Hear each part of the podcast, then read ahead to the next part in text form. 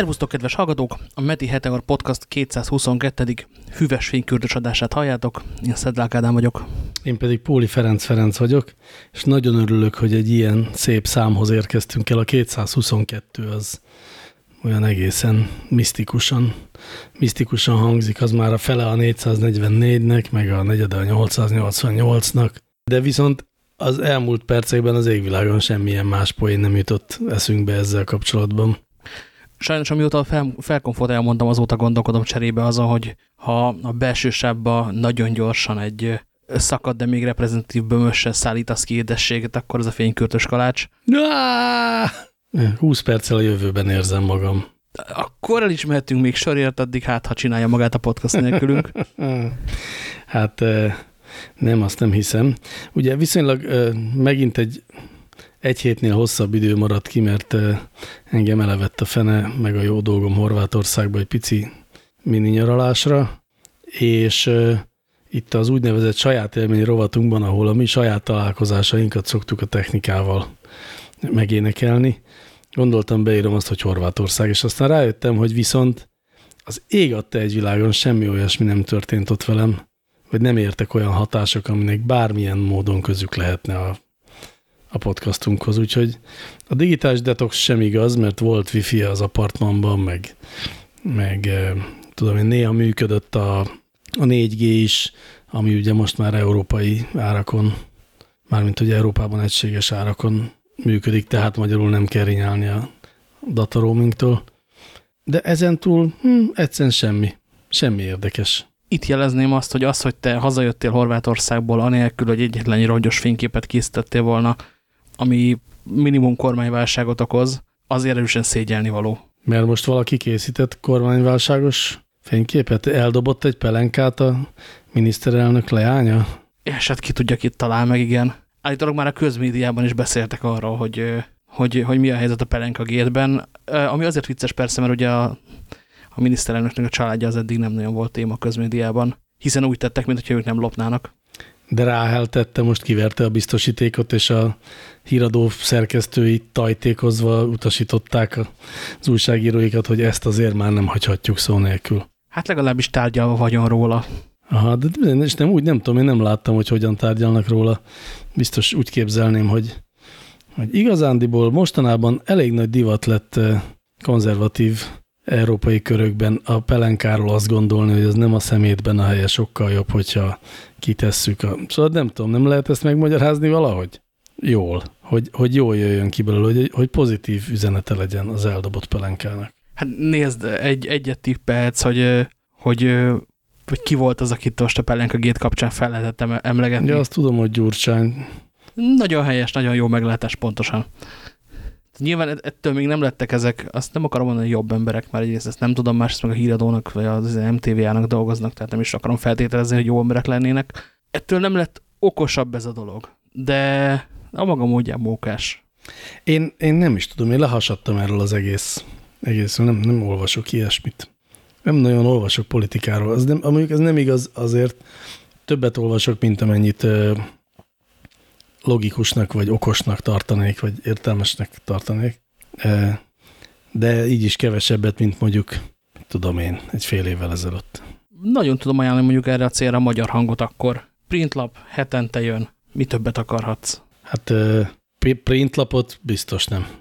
A printlap printsége az lényegében kizárja azt, hogy én elolvassam.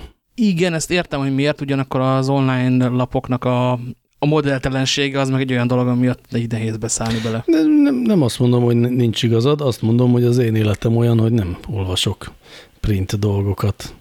Nem tudok, mert én mindig hajnalban szoktam olvasni, amikor még a családom többi tagjai alszanak, és ezért nem gyújtok világot, meg, meg máskor. Na jó, ebben nem menjünk bele. Értem, de nem olvasok printlapokat tényleg.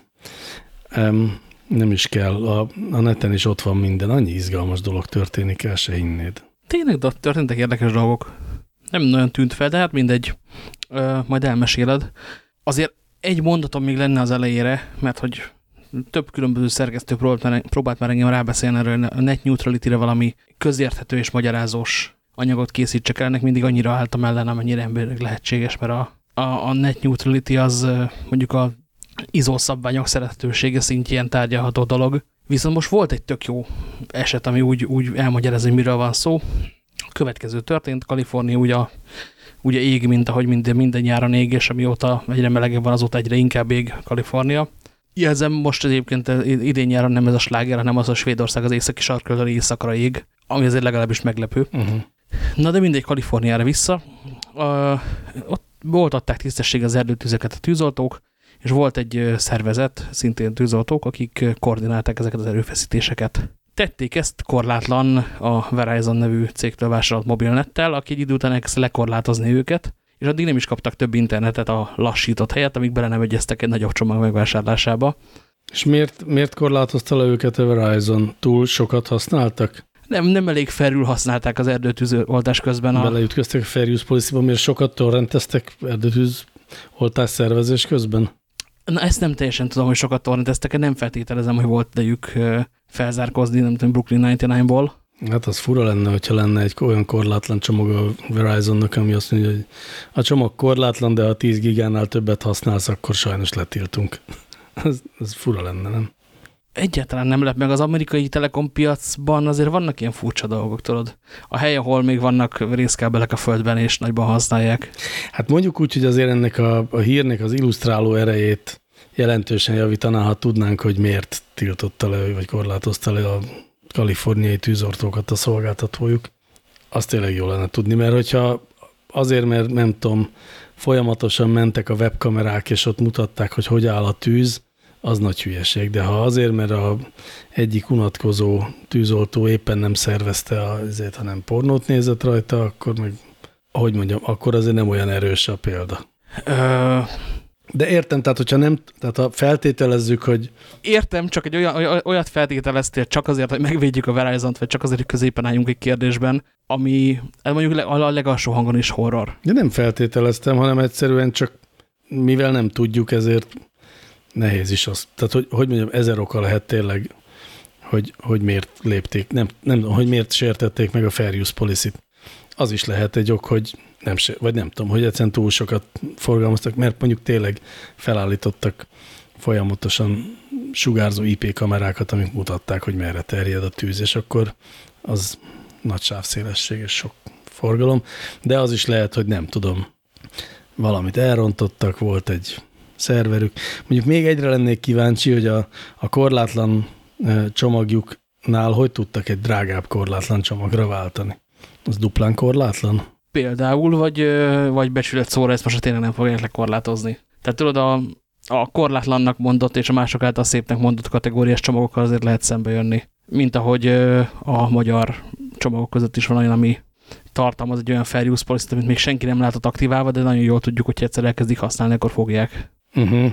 Tehát mondjuk lehet, hogy az volt a tűzoltóknál, hogy csak adatkommunikációra használták, és kellett volna telefonálniuk is vele, hogy nem, nem lehet, valami ilyesmi. Figyelj, egy Command and Control uh, autót sikerült uh, lekorlátozni. Aha. Elképzelhető, hogy abba adatcsomagként volt bekötve ez a dolog. Azért uh, ez megint furcsa lenne. Na jó, mivel nem tudjuk, ezért én ezt a legendák körébe sorolom, vagy legalábbis én nekem az én polcaimon ott helyeződik el. Egyelőre még, vagy hogy is van, tehát most már ugye úgy van Amerikában, hogy a netsemlegesség az már, már nincsen, nem kötelező. Igaz, tehát most már lehet olyat csinálni, hogy, hogy nem egyenlőek a pályák a különböző előfizetőknek. Ö, úgy emlékszem, hogy ezt állama válogatja, és nem tudom, hogy Kaliforniában mi a helyzet. Minden esetre ezek után a legkevesebb azt, hogy hagyják leégni a picsába a Verizon-t. hát nem, hát nem hagyják leégni, hanem amikor közelít a tűz, akkor azt mondják, hogy akkor most kéne fizetni egy kis szolgáltatási bónuszt nekünk. Ez konkrétan létezett modellként, amíg a biztosítás és a tűzoltás nem vált el, és az egyikből nem lett közszolgáltatás. Tényleg? Jó, az, na látod, ez egy szellemes, erős üzleti modell. Ilyen vészhelyzetben az embernek, emberek fizetnek. Az más kérdés, hogy mondjuk nem egy jó UX. Közben megtaláltam, hogy mennyit forgalmaztak a tűzoltók, ami után a korlátlanság véget ért. Írdésmond 25 gigabyte. Aha. Tehát ez kb. az, amit egy család el tud használni egy ö, olyan nyaraláson, ahol HD-ban néznek Netflixet esténként. Uh -huh, uh -huh. Szóval egyszerűen csak túllépték a fair use határt. Korlátlan keretet. Hát Verizon.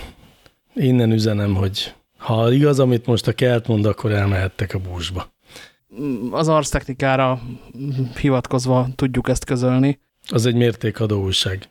Igen, akik viszont a Fire Captain nevű, Justin Stockman nevű tűzoltó parancsnokkal beszéltek, akinek a Command Control buszát korlátozta Verizon.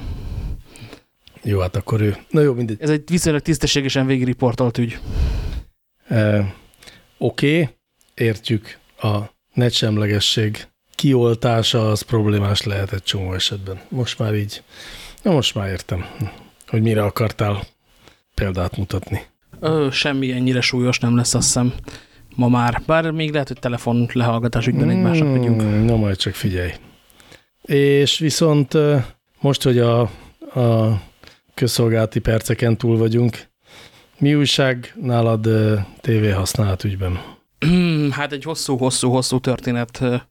Majdnem azt mondtam, hogy lezárásánál járok, de aztán benne levő kis ördög felröhögött nyilván. A kedves hallgatók azt már minden bizonyal tudják, neked meg egészen biztosan tudom, hogy sörök után elsírtam, hogy nekem egy Kodis Media Centeren megint nason van a hálózaton, ami tökéletesen alkalmas minden illegális tartalom lejátszására. Faszán a nasra felmásolja az ember, a Kodi az behúzza, nyomsz egy plate, távirányító mobiltelefonnal, meg tablettal, meg mindennel még böngészővel is. Plusz ki lehet rányomni YouTube livestreameket, meg, meg Vimeo-t. Uh -huh. Sőt, egy, egy jófej ember, akit Bill Schuxnak hívnak, és nem tudom mi a polgári neve, ő megírta hozzá a bolgár kóderek munkájára nagyban támaszkodva az HBO Go plugin is, ami tök jó lenne, hogyha az HBO Go időnként nem halná magát össze bufferelés közben.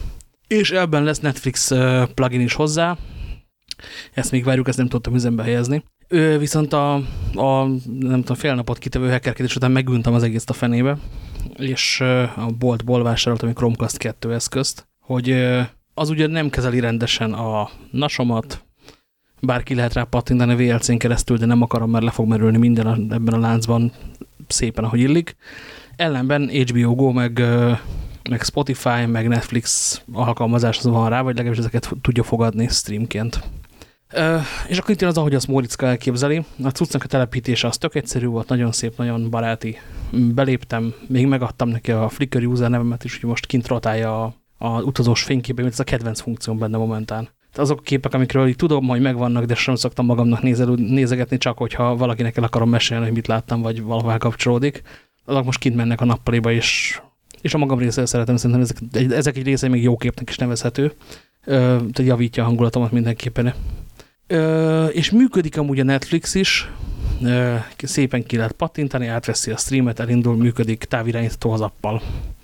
Távirányító jószága a Google Home nevű alkalmazással, és, ö, és kiderült, hogy az HBO az nem csak ö, minden más platformon képtelen rendes kódot írni, hanem, ö, hanem a kasztos része is szar.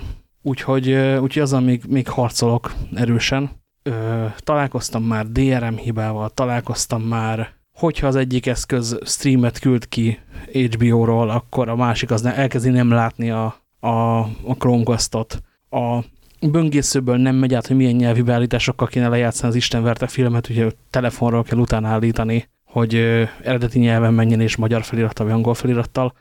Azt az alapélményt hozza már megint ez a szar, amit ami az olyan, olyan, olyan gyakran beszélünk erről szó valójában az adásunk egyébként, hogy a boltban vehetünk nagyon szépen fröccsöntött műanyag hátba szerelt félkész dolgokat.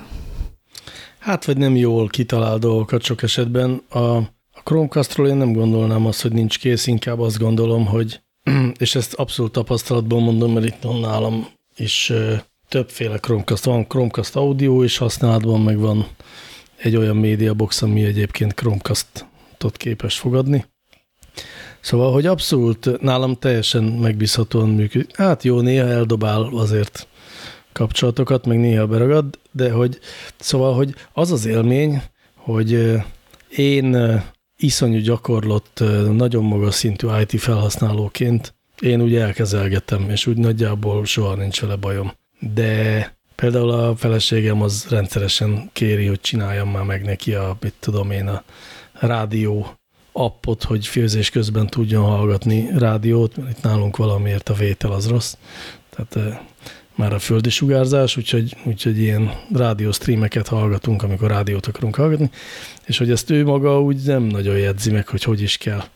Sőt, a nagyon uh, computer literat gyerekeim sem igazán tudják kezelni. Szóval hogy az egésznek valahogy a, a felhasználó élménye az borzasztóan pilótavizsgás, és ettől, ettől érzed úgy, hogy uh, Jézusom.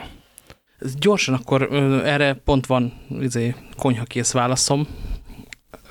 Az egyik fele az, hogy én tök értem azt, hogy a Chromecast egy olyan cuccos, amit, amit ráfejlesztettek egy csomó létező szolgáltatásra. Ilyen módon a Chromecast az a zsákárt szőtt brokát szövet, amivel egy nagyobb adag lószar terítenek le, hogy ne lássuk. Ö, ettől még userként ezzel szembesülök valamilyen módon. A másik fele meg a user, a user experience, meg a termék készsége, termék jósága nem választható el szerintem.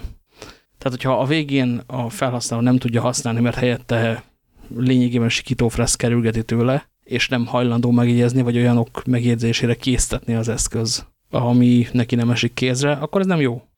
Igen, igen, ez így van.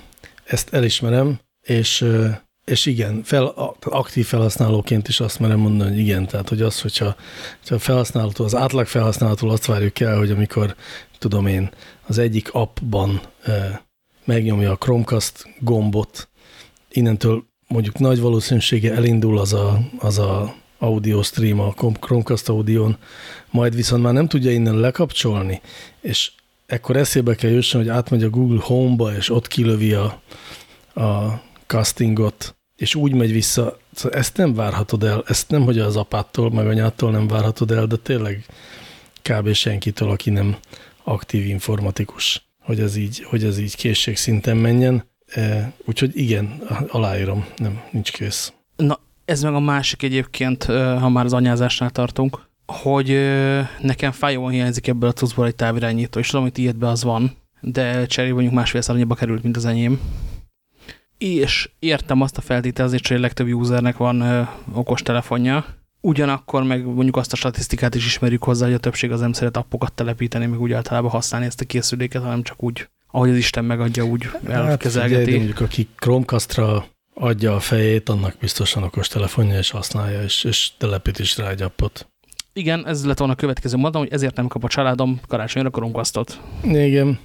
Igen, az nekem, Mert nekem sem amúgy a Chromecast egy HBO Go előfizetéssel egy rohadt jó ajándék lenne, attól eltekintve, hogy ha ezt a kettőt beviszem otthonra, akkor nagyon jól tudom, hogy nekem kell leporolni negyed évente.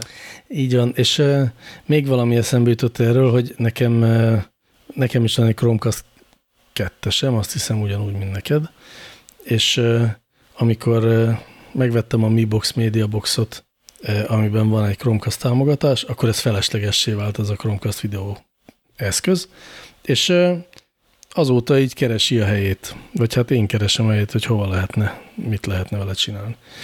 És eszembe jutott, hogy amikor workshopokat tartok, akkor esetleg magammal vihetném, mert hogy ugye ez egy, aki nem ismerni, ez egy egészen pici dongle, aminek a, a dugós vége az egy, az egy HDMI dugó. Tehát elvileg bármilyen tévébe bedughatom, és hogyha ott van wifi, akkor arra fel tud csatlakozni az én eszközöm is, meg a, meg a Chromecast is, és akkor tudok sugározni a tévére mindenféle képeket.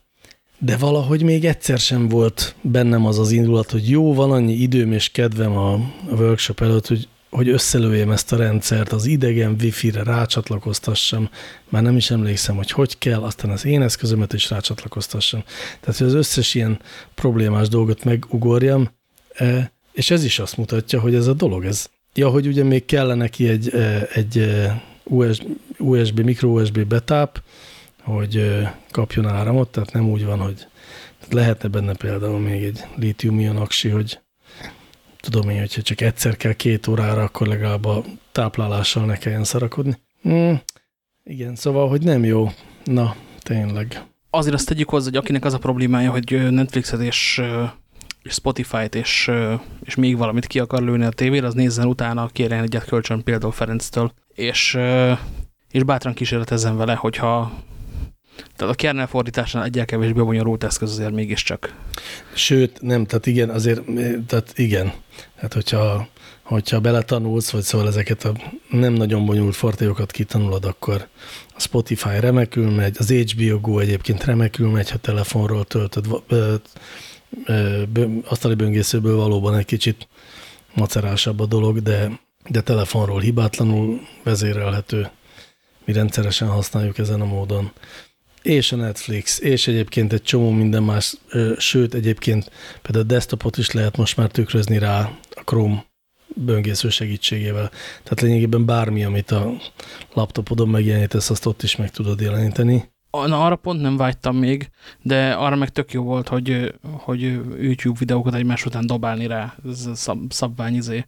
Vasárnap délelőtt nézzünk ügyességet a YouTube-ról. Most én rakok be egyet, utána te. Erre is jó. Én szoktam használni, az a, az a családnak megmutogatni a, mit tudom én, a nyaraláson készült fotókat. Uh. -huh. Amire szintén, szintén nagyon alkalmas. És van még egy kellemes meglepetése, az annak a kevés embernek szól, aki panelban laknak, hogy viszonylag jó a wifi -e. Én nagyon fáztam attól, hogy, hogy a minden jelet elnyelő panelfalba ez meg fog pusztulni. Vannak olyan pontok a lakásomban, ahol teljesen célszerűtlen wifizni, mert, mert nagyon vacak lesz, mert nem három falon kell átjönni a jelnek, az nem fog menni.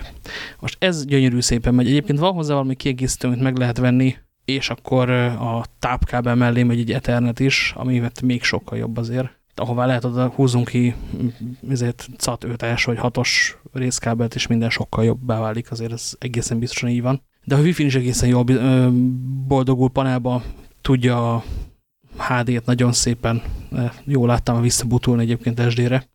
Ezt speciál megoldották. És azért is jó hír, mert egyébként ez a külön megvehető cuccos, ezt mivel a Google csak ki kézen közön forgalmaz a Magyarországon, azért rohadt néz beszerezni, és a végén ebay kell hozzá. Uh -huh. Na jó, hát akkor most nem tudom, hogy mellette vagy ellene érveltünk.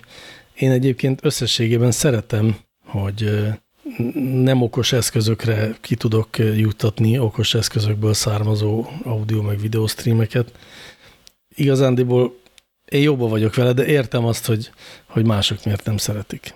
Én jobban vagyok vele, csak, csak amellett, hogy engem kiszolgál, amellett egy, egy lovas szobra annak, hogy mi a baj a mai technológiai cégekkel. Na jó van, akkor eh, kezdésnek elvertük a port a Google-on jöhet az Apple, ugye? Jaj, szeresd már azt a telefont egy kicsit, légy szíves. Az enyémet? Igen, erre jut hiszem, a múltkori adásnaplóból tök kimaradt a, a, az iPhone sebezhetőség, sérülékenység és ennek erotikus vonzatai című hírlevél link. Hmm. A mostani be fogom rakni. Mit? Az iPhone nem is sebezhető, hagyjál már. Bármint, hogy leesett és, szét, lehetett és szétcsattan. Ha csak úgy nem.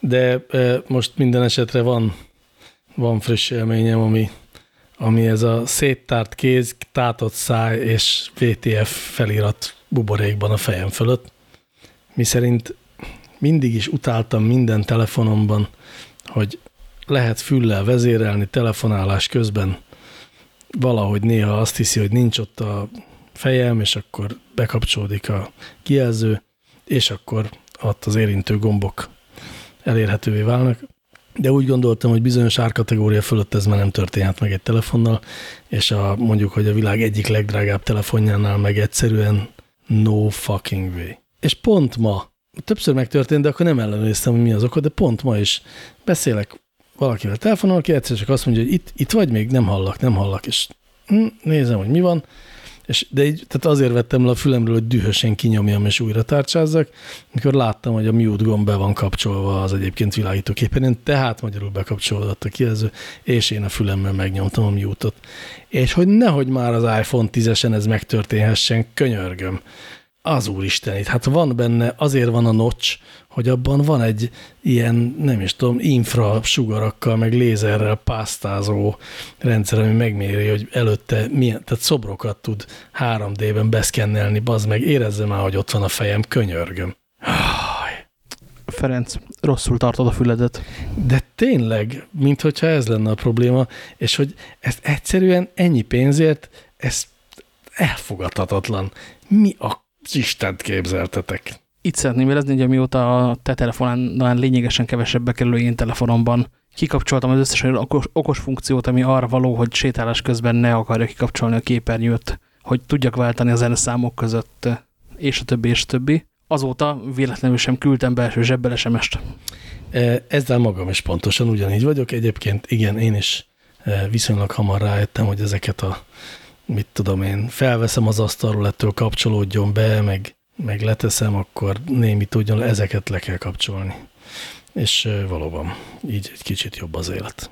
Az érdekes önmagában, és ezzel áttévedünk a, az Internet of Shit területére, ami a IoT-nak kis testvére, hogy azért az okos funkciók egy része az csak az, hogy egészen furcsa idiótát tudsz csinálni az eszközeidből.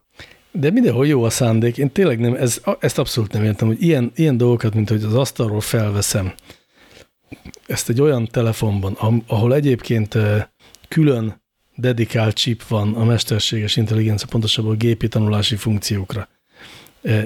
Ez, tehát mondjuk nem kéne hozzá feltétlenül gépi tanulás, elég lenne a, a gyorsulásmérő bizonyos adataira azt mondani, hogy ez a felvettem az asztalról a telefont jele. De hogy ott van még az a, az a Bionic, vagy minek hívják azt a csipet, ugye, ami, ami a kifejezetten a mesterséges intelligenciára van dedikálva. Szóval, hogy ő meg ezeket a mintázatokat megtanulhatná könyörgöm, és aztán ezt így okosan tudhatná, hogy mikor van ilyen, és mikor például mikor van zsebben. Minden, tíz éve minden telefonban benne van a zseb funkció, zsebben nem tudom én, nem aktiválnak a dolgok, és ez soha sehol nem működik. Never, mindegy, hogy mennyire drága a telefon. Hogy az Istenben nem tudják ezt megoldani? Érted már, képernyőn keresztül tudnak új lenyomatot olvasni, de azt, hogy a telefon a zsebemben van-e vagy nem, azt nem tudja lekezelni mondjuk egy iPhone 10 sem. Why? Ezt értem, nem sikerült megírni, van ilyen. Hmm. El, elszállt a határidő, mint nem, a Tupoljev, nem, és ez nincsen az összes kész. gyártónál probléma. Tíz éve itt valami, valami nagy rejtélynek kell lennie, nem csak az, hogy ezek hanya, hát hanyagság. Hát 2008-ban csináltak egy ilyen ezért kartelt, és mindenki kirúgta a tesztelőit. Inkább arra gyanakodnék, hogy valahogy a, a korban benne van egy modul, ez a, a packet, packet detection, és nem, packet fuck up. Igen, és azóta nem, nem, nem nyúltak hozzá, hiszen az már meg van írva. És még nem jutott el a hír hozzájuk, hogy de ez nem működik, gyerekek. Ah, na jó, van mindegy, azért szerettem azt a kis telót. Egyébként tényleg egy csomó minden. Tehát azért nekem nem nagyon volt eddig olyan érzésem, vagy olyan élményem, hogy, hogy, hogy itt laptop nélkül is úgy el tudom képzelni az életemet, de azért mostanában el tudom. Vagy hogy nem, kicsit úgy, úgy kell az agyamat tolni ebbe az irányba, de aztán amikor megtolom, akkor úgy rájövök, hogy hát végül is azt meg lehet azt is oldani, ezt is meg lehet oldani. És valóban egy csomó mindent meg lehet oldani. Ö, minden nap életemben ezt látom a gyakorlatban, ugyanakkor még mindig nem hiszem el, hogy működik. Hát. Majd most is két számítógépen nyitva van 40 tabom, és az egyik izzad bele, hogy, hogy ennyi tab van nyitva. Igen, ezt mi ezt szoktuk meg. tervezek valamit kezdeni. Ezt szoktuk meg. Uh, hm, így.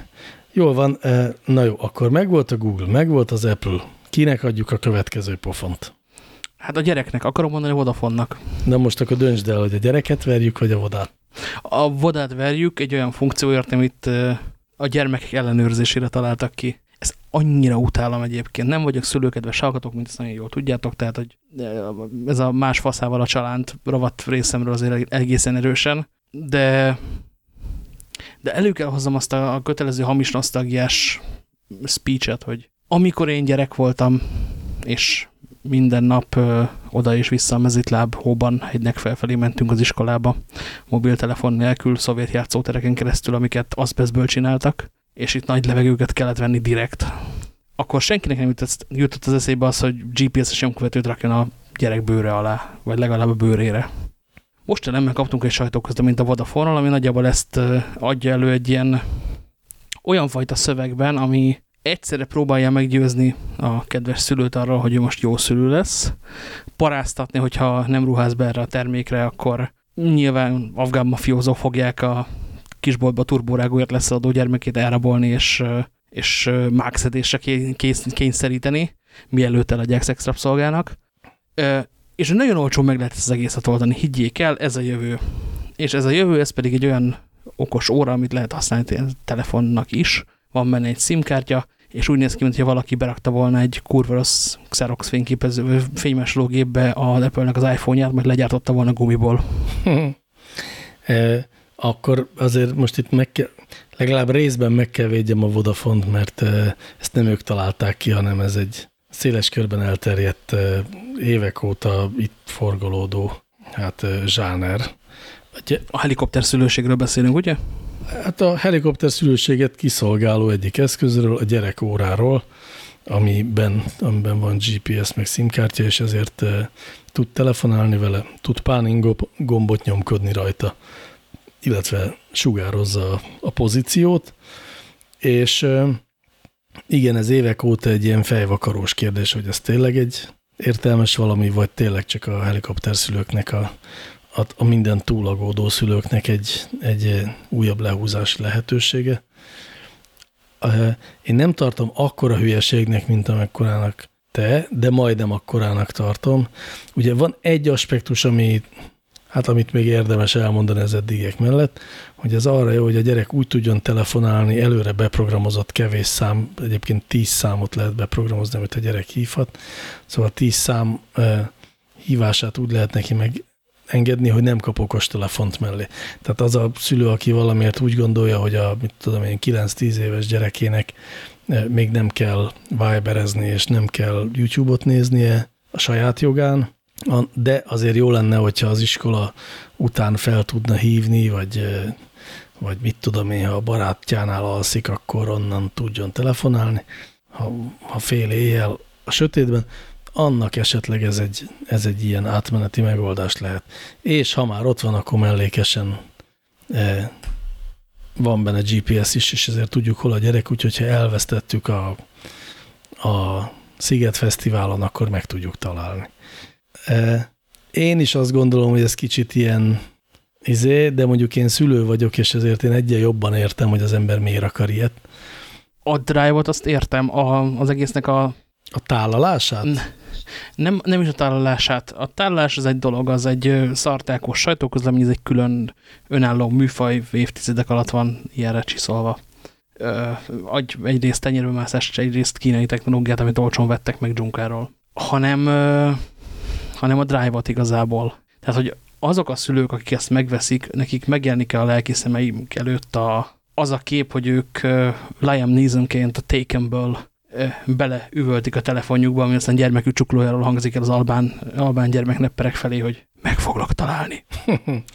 hát nem, szerintem egyébként nem, ezt, ezt, ezt kevésbé romantikusan kell valóban elképzelni. Szerintem az ilyet használó családok túlnyomó többségében nem a, az emberrablástól és a, az elszökéstől, meg a titokban kábítószeres kurvává válástól féltik a gyereket, hanem tényleg attól, hogy, hogy elkóborol, elvész, egyrészt, meg hogy, meg hogy hogyha szar helyzetben van, és el akarja érni a szüleit, amit egyébként a gyerekek nagyon intenzíven szoktak akarni, akkor ezt megtehesse viszonylag könnyedén.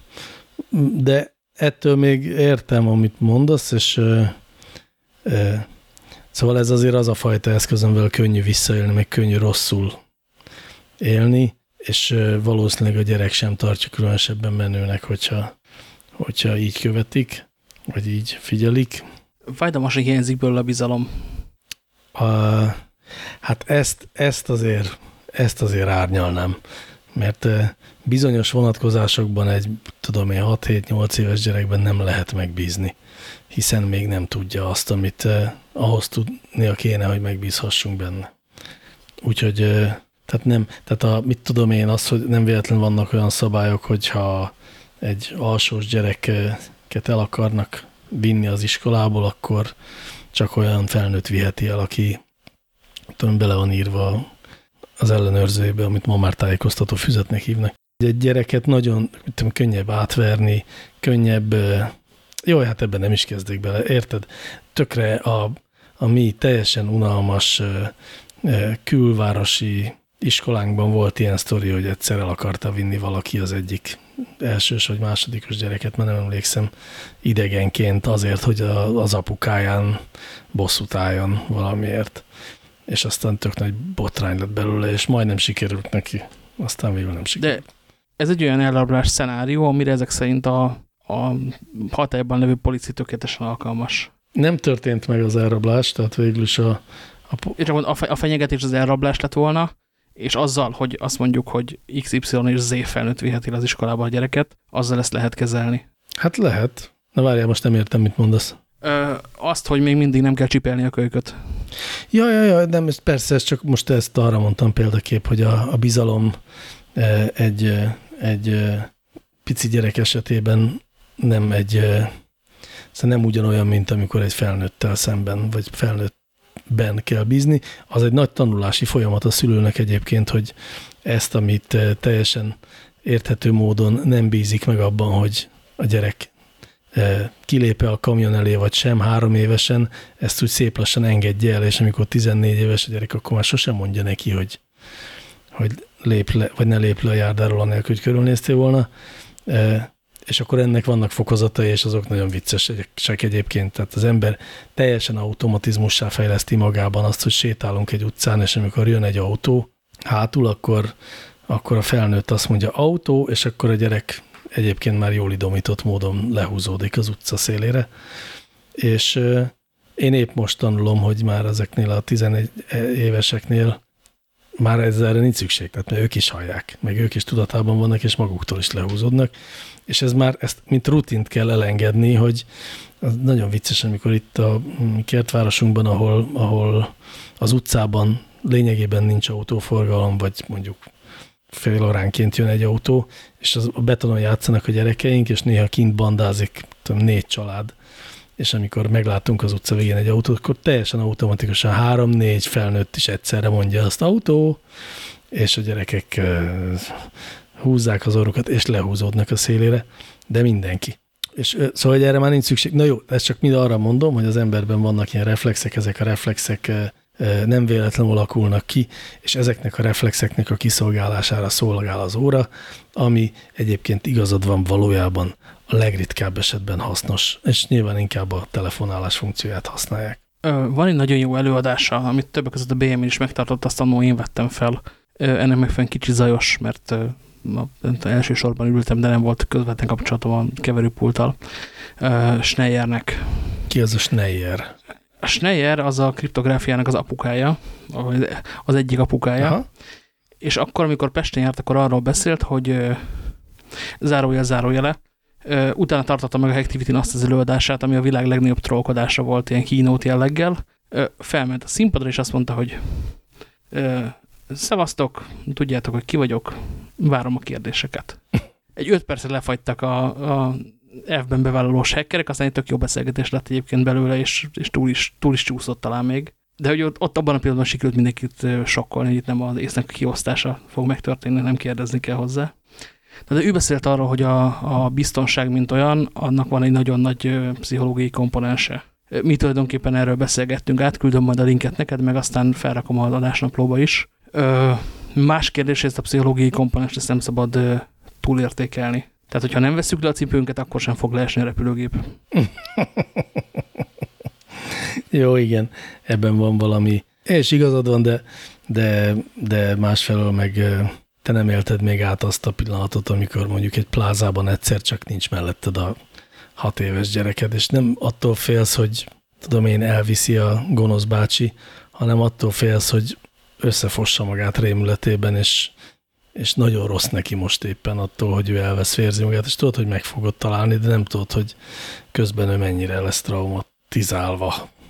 Már ne haragudj, hogy a búsvaszban éltem volna én ezt át. De úgy, hogy téged elvesztettek? Én voltam a hat éves gyerek, aki a szőnyeg osztályon bemászott valami mögé, megnézte ott a szőnyegtekerőgépet, meg akármi, és mire kijött a szőnyegtekerőgép mögül, azután a Centrum Áruházban Miskolcon már nem volt ott a családja. Júj. Egy darabig játszottam az elvezett kisgyereket, majd bemondtak a hangosba, és a családom összedett a pénztárnál. Ettől teljesen függetlenül azt, hogy egészséges felnőtt lettem, azóta sem félek a szőnyegektől, több van a lakásomban is. Ez nagyon jó hír, de azért akkor biztos szarul érezted magad. És nyilván... Úgy emlékszem, hogy kaland volt. Igen? Hát... A óvodában ott hagyva lenni, az nem fasza. de erről most nem akarsz többet mondani, azóta is félsz az óvónőnek öltözött idősebb hölgyektől. Világéletemben utáltam az oldalt az igazság, ez egy unalmas szarhely volt, ahol aludni kellett és kakaót inni.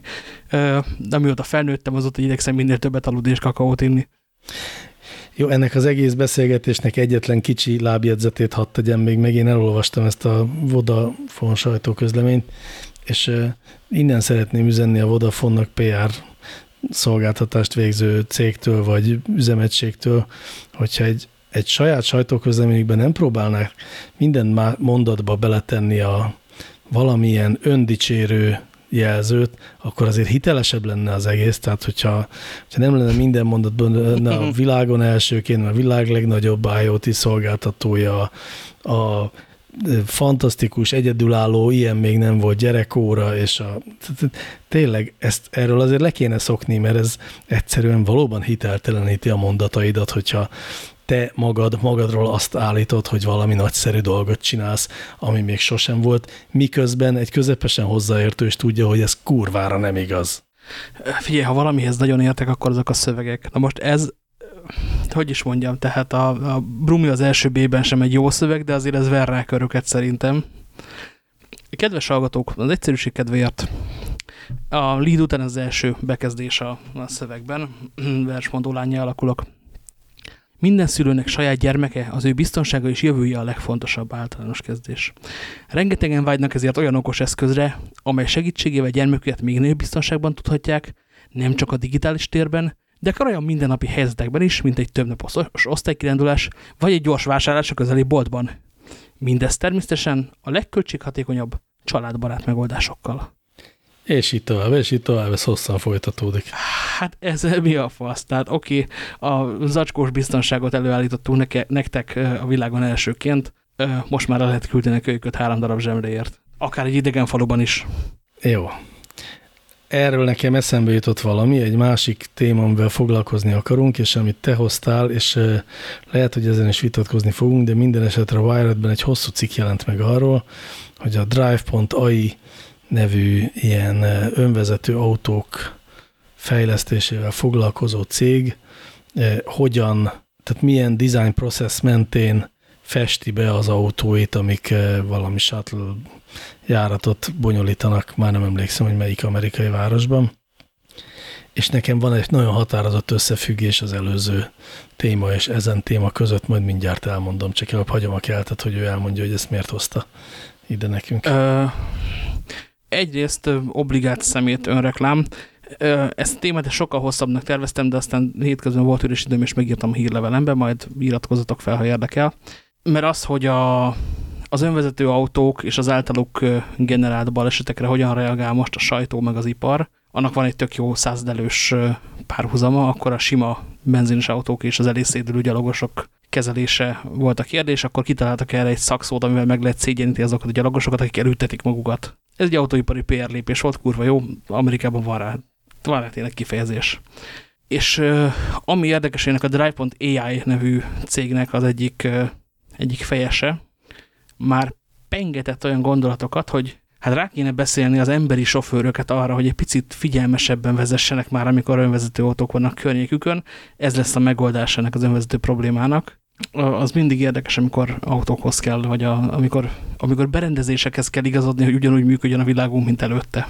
És már, már gondoltam, hogy le kéne húzni az egész a fenébe, és írni egy ilyen jó kis odamondogatós szöveget, amikor szembe jött ennek a cégnek az autója, ami amellett, hogy narancssárgára van festve, és egy kék sávon bele van írva, hogy ez egy önvezető autó, ha nem tűnt volna fel a tetejére szeret bődöltes mennyiségű vasról, hogy minden oldalán, az elején, meg talán a hátulján is van egy egy nagyobb fajta ilyen pixel kijelző, az a, az a típus, amit mondjuk villamosoknak a belsejében szoktak szerelni, hogy, hogy kijelezze, hogy mi a következő megálló.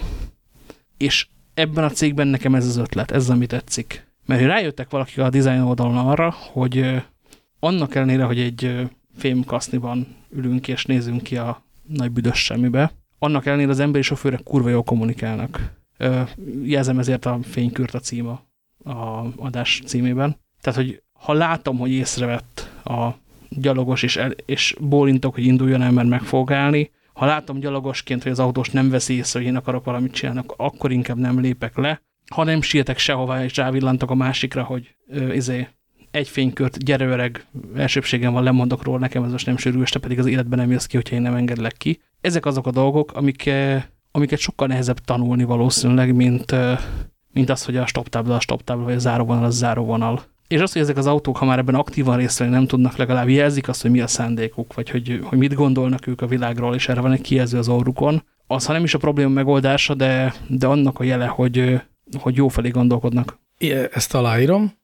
Idáig tart ennek a történetnek a pozitív olvasata, e, de én ezt a cikket olvasva a veretes komoly wired.com-on azt éreztem, hogy egyrészt e, szerintem most van az a pillanat, hogy én tényleg jelentkezhetek bármelyik amerikai gigavállalathoz bármilyen vezető pozícióba, mert itt tényleg óvodások dolgoznak mindenhol. E, és aztán, ahogy a cikket végigolvastam, ez az érzés egyre csak erősödött bennem, meg közben így nagyon fel is húztam magam, hogy de tényleg, most erről tényleg a Wired írt tényleg egy, tudom én, öt flekkes cikket? Jaj, ugyanis pontosan ugyanazok a betegségek mutatkoztak ebben a történetben, mint a, mint a gyerekórás sajtóközleményben, ami ilyen óvodás hibákkal volt tele, hogy amit Kelt mond, az igaz. Amit e, állít arról, hogy ez jó ebben a cégben, hogy azon gondolkodik, hogy egy önvezető autó hogyan kommunikál a környezetével, a nem automata környezetével, ez is egy releváns és érdekes probléma de hogy én bekezdéseken át olvasok arról, hogy a design csapat vezetője azt mondja, hogy azért festettük narancságára az autóinkat, hogy jól látszanak, és van rajta egy kék csík, mert az nagyon kiugrik a narancságába, ebbe fehér betűkkel írtuk be sok kísérletezés után azt, hogy ez egy önvezető autó, és az elején azért alulra írtuk, hogy a gyalogosok, akik lejjebb vannak, azok is jól lássák, és egyébként hogy tudjunk kommunikálni, az autó mind a négy oldalára tettünk egy táblát, ahol például az elején, amikor látunk egy gyalogost, akkor kiírjuk azt, hogy gyalogos, haladj át előttem. Korábban csak azt írtunk, írtuk, hogy várunk rád, de ez nem volt elég egyértelmű, ezért választottuk ezt a másik mondatot. És itt tovább, és itt tovább, ez tényleg hosszan ecseteli, hogy tehát a, a, a végső megállapítás volt a kedvencem, Régebben ezek a kijelzők, amit az autók oldalára szereltünk, kisebbek voltak, de ez nem volt elég nagy, úgyhogy most nagyobbakra cseréltük őket. Ö, zárójel, egyébként arra szerintem a kresszoktatásból, aki valaha tanult vezetni, az mind emlékszik, hogyha kétsávos úton te a külső sávba vagy, akkor csak akkor villogjál rá a gyarogos, hogy szaladjon át előtted, hogy tudod, hogy a belsőben nem tép valaki ízével, kiló 80-nal ez egy olyan dolog, amit ezek az autók nem tudnak. Ebben nem vagyok egyébként biztos. Vagy nem feltétlen. Mert ezt, nagy, ezt pont nagyon könnyű beléjük tenni, ezt a, ezt a plusz tudást, tehát ehhez még csak nem is kell tenni. De mindegy, ez nem érdekes. Én tényleg azon voltam kiborulva, hogy, hogy itt egy design csapat dolgozik a Drive AI-nál azon, hogy, hogy ezt a embergép kommunikációt kihegyezze, és olyan, olyan megállapításokra jutnak nyilván nagyon-nagyon komoly dollár százezrek elköltése után, hogyha nagyobb a kijelző, akkor azt jobban látja a gyalogos, és hogy a waiting felirat az kevésbé egyértelmű a gyalogos számára, mint ez a waiting for mm, drive-through, vagy valami ilyesmi, tehát hogy ez menj, menj át előttem, arra várok, hogy menj át előttem, hogy ez, ez, ez így jobban értik. Tehát, hogy így tényleg csak a, a cikkel magával volt bajom, meg azzal a csávóval, aki a Drive nevében nyilatkozott, aki konkrétan a, a hat éven felüliek között minden ember azonnal rávágta volna, hogy persze, élékszínre festjük, persze, ki kell írni, hogy, tehát, hogy nagyon, nagyon nevetséges volt nekem ez az egész, de nagyon nevetséges. Ferenc, a csoporton kívül vagy. Emlékszel arra az elméletre, szerintem vitatkoztunk is annó rajta, vagy ha nem, akkor kellett volna, hogy a szilíciumvölgy egyik fő terméke az az, hogy 20 évesek megcsinálják automatizálva drágán és kockázati pénzből azokat a dolgokat, amiket az édesanyjuk oldott meg nekik eddig. Igen, a kajak kiszállítástól kezdve az okos mosógépen Igen. keresztül egészen a apu vigyel ki partizni, mert visszafelé hullarészeg leszekig, ami mondjuk az Uber. Ez egy, ez egy, ez egy bomó érdekében e, végzett, nagyon szellemes és végtelen egyszerűsítő ö, csúsztatás, amit mondasz, de egyébként vicces. Csak Aggasztóan sok startupot ír le pontosan. Nem, aggasztóan sok startupra lehet ráhúzni pontosan, de hogy az Uber nem arról szól, hogy vigyél el engem a buliba, hanem egész másról szól. És a... Az Uber nem, az, az Uber az valóban nem. Na jó, de a kajakiszállítás, meg az okos mosógép sem csak arról szól, hogy, hogy mosson helyettem. Az egy gombos mosógép, ami felismerő, hogy milyen ruha van benne, az talán igen, de hát azért, na mindegy, szerintem ez nagyon súlyos leegyszerűsítés. Attól még az állítás lényegével, hogy ezek a 22 évesek egy csomó olyan hülyeséget találnak ki, amire semmi szükség. Végtelen, mélyen és szívből egyetértek. Olvastam is majd egy cikket, ami arról szól, hogy a, hogy a startupoknak a 90-valahány százaléka bukik el azon, hogy szar volt az ötlet. Most megnyitom a következő adásnak a naplóját, ilyen ígéret jelleggel. Át kell néznünk igazából azt, hogy a Y Combinatornek a demo most mik kaptak előadási lehetőséget, 30 akárhány startup, tehát nem sok. Én átfutottam, a, az egy, volt egy ilyen válogatás, hogy, hogy mik kerültek említésre, azt hiszem, vagy mik a jobb, jobbak a portfólióból, és hát így, mit tudom, volt köztük olyan, ami így fel, tehát aminek az egymondatos leírása felkeltette az érdeklődésemet, és a többségéről azt gondoltam, hogy hát ez ilyen ez vicces cuki. Mondjuk, a, hogy egy nagyon jó példa a, a, a, az a wearable eszköz, ami egy melltartóba van építve, mindenféle szenzorok, és a mellrák előjeleit ismeri fel. Tehát egy mellrák, fel, mellrák előjeleit felismerő melltartó. Ami ugye, hát praktikusan azt ígéri, hogyha mindig ezt a melltartót hordod, akkor egyszer csak a, a telefonodon az egyik app fel fog dobni egy pop-upot nálad elkezdett kialakulni merrák, ami évek alatt alakul ki többnyire, és tehát értem, értem, de ez valójában ugye, tehát hogy mondjam, ez egy diagnosztikai eszköz, amit egyszer kell használni, nem minden nap. És ezért az ötlet végtelen marhaság, bár technikailag természetesen érdekes. Tartom és emelem, kis tust kérek a technikus kollégától. Férfi mosópor. Mi van? Micsoda? Amivel férfit lehet mosni? Most azt hiszed, hogy viccelek, nem? Feltalálták a, a genderesített mosóport, ez egy fekete, fekete ö, én, mint a folyékony szappan tubusba becsomagolt 32 adagos mosógél, ami a világ legjobb szagával rendelkezik ever a férfias szagok közül természetesen, és kb. ennyi. De mi, dohány szagú, vagy izzadság szagú? Azt hiszem erre fel kell bontsak egy sört, bocsánat, de hát ezt a férfi mosópor azért az tényleg egy kicsit.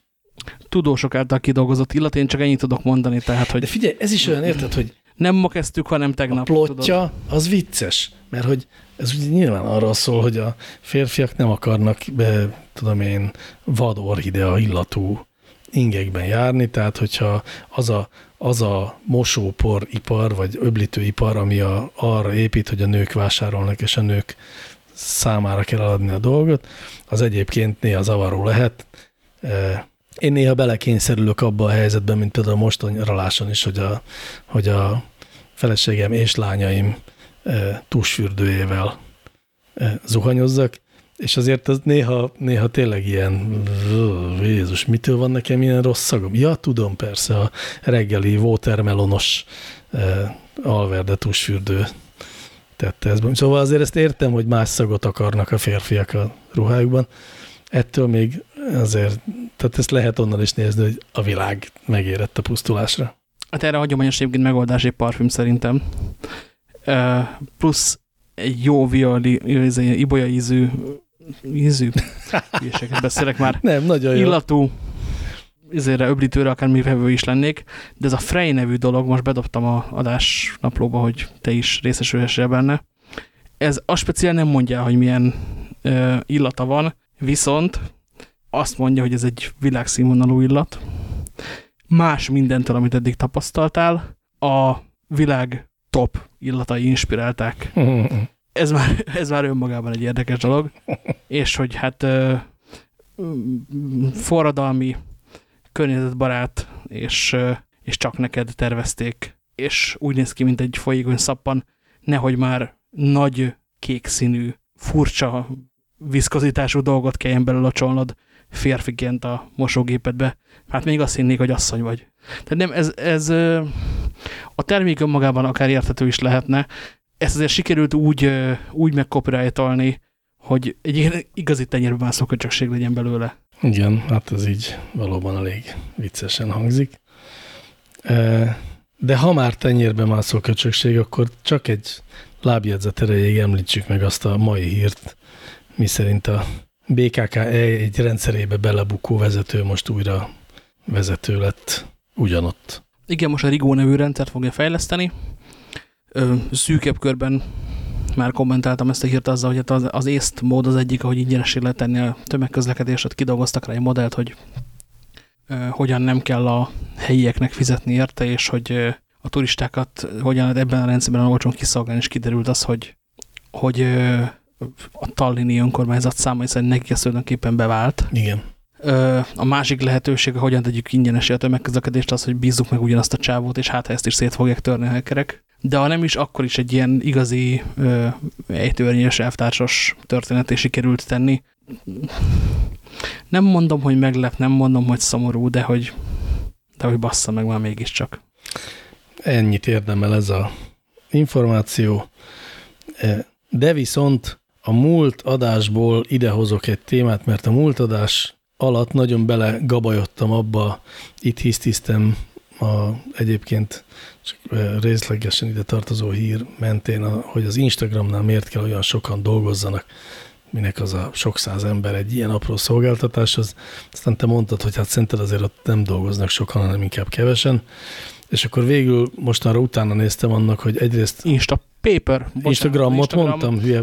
De... Igen, az Instagramnál valószínűleg 200 ember van csak a ceruzák színezés, színezésére, hegyezésére. Akkor duplán hülye vagyok. Örülök, hogy ezt nyilvánosan bizonyítom. Szóval igen, az Instapaperről beszélünk. És egyrészt utána néztem az Instapaper történetének, illetve megnéztem még néhány másik céget, hogy ott mennyien dolgoznak és hát egyrészt arra jutottam, hogy az Instapaper az olyannyira nem egy ilyen sok ezer emberes történet, hogy, hogy van egy Marco Arment nevű srác, aki egyébként a Tumblr vezető fejlesztője, és talán co-foundere is volt, és side projectként indította az Instapaper-t, és nagyon sokáig, mint egy öt évig tök egyedül fejlesztette a design feladatokat, néha kiszervezte valakinek, és aztán eladta a Betaworks nevű ilyen startup keltetőnek, ahol talán hárman, négyen lettek a csapatban, három alkalmazott volt, akik újabb további pár év működés után, ugye azt hiszem 2016-ban eladták, vagy eladatták a céget a Pinterestnek, aki most egyébként visszaadta az eredeti, eredeti tulajdonosoknak, vagy hát azoknak, akik a Pinteresthez vitték, és továbbra is öt alatt van a, az Instapaper alkalmazottak száma. Azt, azért azt jó látni, hogy ehhez képest, hogy ilyen kevesen csinálják ezt az appot, vagy alkalmazást, ami nekem mindig szögetít a fejem, hogy biztos azért kell nagyon sok ember dolgozni egy ilyen cégnél, mert kell iOS app, meg Android app, meg desktop verzió, meg weboldal, meg nem tudom. Itt ezek mind vannak, plusz van Kindle verzió, van Apple Watch verzió, van egy csomó ilyen nagyon érdekes extra feature, mint a, mint a text-to-speech, ami felolvassa az autóban az Instapaper, vagy hát szóval, vagy akárhol, de minden esetre tudsz tovább menni úgy autóval, hogy, hogy a cikkolvasást nem kell abba hagyjad, mert olvassa neked az app, és a többi, és, a többi. és ezt mindezt a néhány ember fejlesztette ki. Ezt azért most árnyalnám akkor gyorsan. No. Amennyiben Marco Arment egyébként tényleg egy piszak érdekes csávó, többek között ő alapította annak idején a The Magazine nevű két heti lapot, uh -huh. ami egy, egy nagyon jó dolog volt. Én szerettem azt az újságot rendkívül módon fel, ameddig meg nem szűnt előfizető is voltam egészen sokáig. Az volt az üzleti modelljük, hogy a The magazin megjön két hetente, van benne öt darab jó cikk, amiért tisztességes pénzt fizettek a fotósnak és az újságírónak. Az öt cikk az valamiről fog szólni, és ebből megjósolhatóan három és fél négyet az ember érdekesnek talál, bármi miatt is ment oda és mondjuk tényleg volt a Kalifornia rejtett graffitieitől a San Francisco-nak a évek óta működő valamelyik parkban székelő amatőr Shakespeare színházáig mindenféle cikk, vagy méhészetre, vagy akármilyen voltak tech témái is egyébként. És ennyi, és megjön Kindle-re, uh, van egy apja iOS-re, és ennyi, és nem volt egyébként drága, azt mondom, hogy 5 dollár volt az előfizetés, vagy hasonló pont az az ár, amit az ember újságra úgy rá tud nyugodtan. Viszont ott kiütközött az, hogy ez a modell ez, ez nem teljesen skálázódik, és a magazinnál még, még nem bukkantak rá arra a megoldásra, hogy, hogy mi lenne, ha valaki mással fejlesztetnék le a, a klienst Androidra. Nem ismert még annyira talán az Android, és, és amit az Androidos kliens az, az késett, nem jött, a végén talán, mint ha kiadták volna, nem lett volna jó, ott hagyták elszállni a lehetőséget, amiatt, amiatt szűnt meg kb. a magazin, hogy, hogy nem tudták tovább növelni az előfizetői bázist, illetve nem szolgálták ki a, a termék iránt érdeklődő emberek egy jó részét úgy, úgy igazán istenes, úgy, ahogy az iOS usereket. Tehát az összes, az összes Arment projekten látszik az, hogy alapvetően ez egy iOS-es csávó. Igen. Ez neked akár előny is lehet, de... Olyannyira, hogy a, egy, egy harmadik most is futó projektje az az Overcast nevű podcast lejátszó iOS-re, amit ma letöltöttem és kipróbáltam, és tök jó. Nagyon szerethető, meg szórakoztató. Van benne egy-két okos funkció. Na jó, de ez csak azért akartam idehozni, mert a múltkor itt azon dolgoztam, hogy milyen sokan dolgoznak egy ilyen egyszerű appon, hát nem, itt nagyon kevesen dolgoznak, és így egyébként az is nekem teljesen érthető, hogy az Instapaper azt mondta, hogy ő most akkor, mármint hogy ezt mondta májusban, hogy ő akkor beszünteti a szolgáltatást Európában, mert nem tud a GDPR elvárásoknak megfelelni. Hát nyilván, hogyha három ember fejleszti, akkor nehezebb mondjuk -e a GDPR-nak megfelelő szellemben újraírni például az egész kódbázist, és aztán, hogy visszajöttek augusztus 7-én, e, azt tulajdonképpen még menőnek is mondanám, ez akkor nem annyira a kódbázis újraírásáról szólhatott, hanem inkább arra, hogy nem akart bele pénzt rakni a, a Pinterest. Az is lehet, de szerintem tényleg az is lehet, hogy ugye a, a GDPR-nak nem csak az adatkezelés transzparenciája a feladata, hanem az is, hogy, hogy megfelelő biztonságban tárolják az adatainkat, és lehet, hogy ehhez viszont azért tényleg mélyebben kell nyúlni mondjuk az adatbázis struktúrába, vagy az azt kezelő modulokba. Jó, mindegy, nem tudjuk, csak de értem, hogy így egyen jobban értem, hogy ez miért történhetett meg. Ahhoz képest, hogy nagyon gyorsan jöttek vissza. Illetve ami érdekes még nekem, az ilyen cégeket, ahol, ahol három ember csinál valamit, és én azt mondom, hogy erre, ezek, nem megérdem, ezek megérdemlik, hogy pénzt adjunk nekik. Azt jellemzően én szoktam szeretni, és te nem szoktad. Mm. Tehát szerepet cseréltünk. Jó, nem tudom, lehet, most minden esetre ez így nekem tetszik.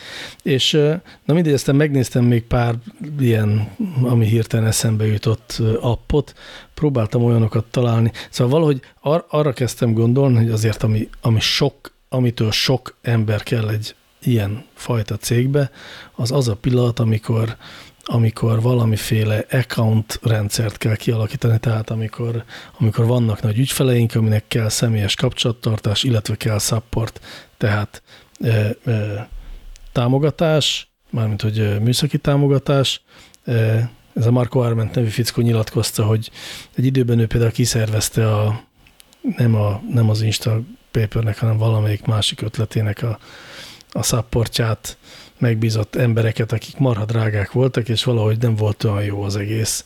Úgyhogy végül arra jutott, hogy ezeket nem bízza meg tovább, és inkább a beérkező levelek 90%-ára nem válaszol, a 10% igazán fontos, hogy egy-két héten belül válaszol, és így olcsóban jön ki, és nem elégedetlenebbek a előfizetői, mint voltak korábban.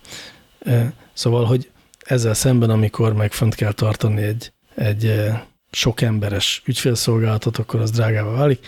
Na mindegy, megnéztem egy-két egy-két kideríthető adatot, és például a Trello nevű mondjuk, hogy projektmenedzsment rendszer, vagy Kanban board menedzselő rendszer, hát valószínűleg 50-nél kevesebb alkalmazottat jelent, de lehet, hogy mondjuk 50 és 100 között van az alkalmazottak száma.